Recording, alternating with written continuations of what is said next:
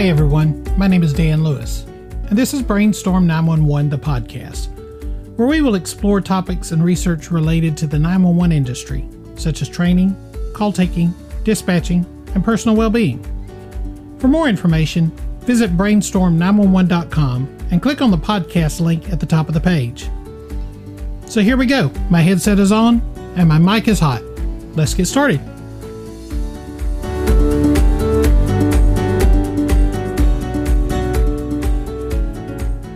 This is episode one. Welcome to wherever you are. But how did you get here? Hi, everybody. I'm Dan, and this is the first episode of Brainstorm 911 the podcast. Today, I want to give you a little background on how I started in the 911 industry, where I'm at now, and why I'm starting this podcast. But first, I want to start off by saying thank you for everything that you do. This Sunday starts National Public Safety Telecommunicator Week, and each year, public safety agencies, their governing institutions, their communities, and fellow public safety personnel take a few days to try and recognize the incredible work of those working in the industry. Most responses to emergency incidents in the United States start with a phone call, and the heroes answering those calls and dispatching field responders sometimes go unnoticed. I do believe that the National Public Safety Telecommunicator Week is an important one, but last week one of my friends posted on social media that if you have to have a week dedicated to recognizing personnel working in a specific field, then those personnel are probably underpaid, overworked, and stressed beyond belief. It's not an easy situation for anyone involved. Shift work is normal, night shift can be brutal, and holidays with family are missed, and those can never be replaced. But every day, almost 100,000 dedicated public safety telecommunicators go to work and do their best to keep our communities safe, one call at a time. On the bright side, many states are taking the initiative to pass legislation changing the classification of public safety telecommunicators from clerical staff to first responders or protective services personnel. This is great news for many as it accurately identifies the important work that's being done and in some cases makes telecommunicators eligible for more benefits such as high risk retirement calculations. The problem is that the federal government has largely ignored the issue and, as recently as this year, refused to make the change nationally. It would have been an amendment to the Defense Authorization Act. So, going forward, the best way to make sure this change happens is contact your representatives. Become involved in your local and state chapters of both APCO and NENA and write letters to any of the representatives in your state and federal government. Next week is still your week to shine. But for those of you in leadership positions, recognition for your personnel should be occurring on a daily basis. Don't wait for somebody to tell you to recognize your people. Make it a habit and stick with it. So, on to the topic for episode one. Welcome to wherever you are, but how did you get here? I started in the 911 industry about 19 years ago. I had worked in retail for many years uh, became frustrated with how corporations were running the retail industry and the turnover rate that was occurring due to low pay and low benefits. And I ended up walking off of my last retail job.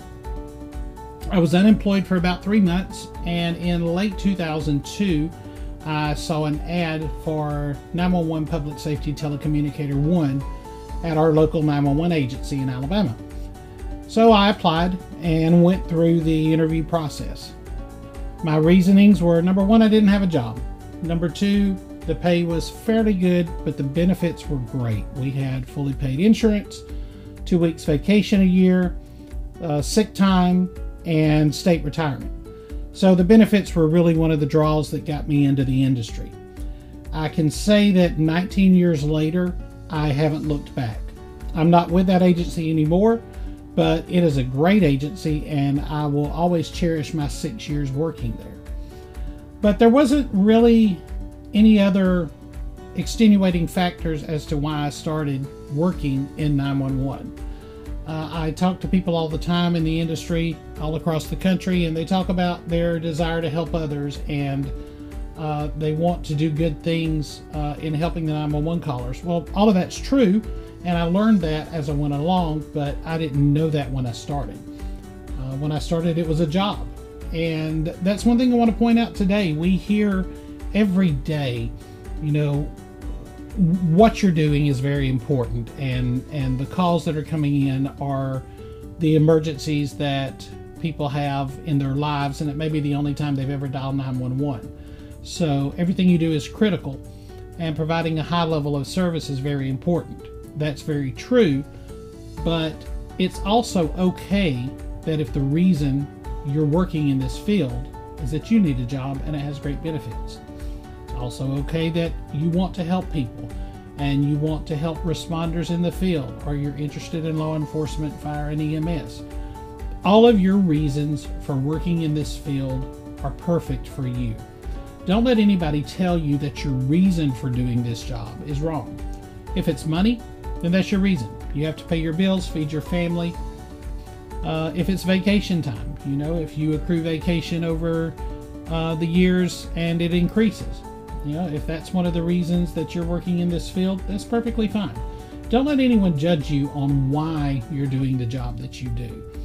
Because if you're doing it professionally, you're doing it the right way, doing it the way that you're trained, then it's perfectly valid to your experience. For me, I started out and it was a job. And I took the time and learned the job. I had some great trainers, some great supervisors, uh, great administrative staff, and they helped me along the way to learn this job. They also gave me a, lo- a love for the industry. So, looking back 19 years ago, I never dreamed that I would have a career that lasted this long. Uh, previous to working in 911, the longest I'd ever held a job was five years. And it, it was not something that I thought was possible. You know, um, I wanted the different jobs, I wanted different experiences. But now I have a career. And that's something else I want to touch on as well. Um, some people say, well, this is just a job, and that's fine. If you look at the 911 industry as just a job, it's perfectly okay. But it's also a profession. It is a professional job, and you should take pride in the work that you do if you want to, uh, because you are saving lives and you're helping keep the community safe. So, on to where I'm at now. Uh, 19 years later, I'm a supervisor in a fairly busy uh, 911 communication center in Central Florida. Um, I'm enjoying my work. There are frustrations with it, as with everywhere else. Uh, but I have good benefits, I have good pay, and I have a good career outlook. Um, so I'm happy with where I'm at, and but I always want to continue learning. Uh, so that's one of the reasons I wanted to start this podcast. There are many great podcasts out there. And over the next few episodes, I'm going to be making some recommendations for public safety communications podcasts. And I hope you take the time to listen to some of these people because they are very knowledgeable, especially on the technical and legislative side of the industry. And they have an ability to communicate information much better than I can, that's for sure. Um, but I wanted to talk from the frontline perspective, whether it's a frontline personnel answering the calls and dispatching, a supervisor in the room, or the immediate personnel who supervise uh, the entire rooms, directors, uh, chiefs, whatever the position title may be. I want to look at the industry from the inside out and discuss some of the things that we go through, uh, such as actual call taking, the protocols that we use, uh, policy building, training, uh, I'm very big into training, and you know that's going to take a, a, good amount of the time on this podcast. So the next episode, uh, i w- I'm going to be discussing my training uh, with my first agency and how that developed me into a call taker, and how I think my training and experience in my second agency, which is where I'm at now, made me a good dispatcher. Uh, two totally different things, but both of my jobs have added to my experience and my knowledge. Uh, I don't expect the podcast to run very long every every episode. Uh, I hope to have a new episode out every couple of weeks. But for now, 10 to 15 minutes in length is what you should expect if you tune in. I'm grateful if anybody listens, uh, and I, appreciate you taking the time uh, to drop in today.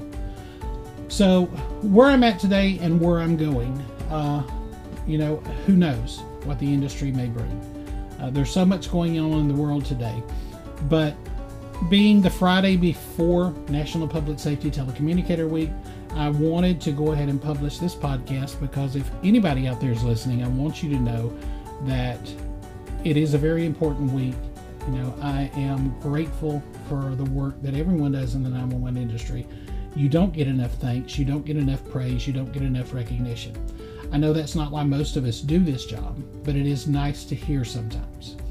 For this being the first episode, it's fairly short, but I wanted to give you a little bit of a heads up on what's to come.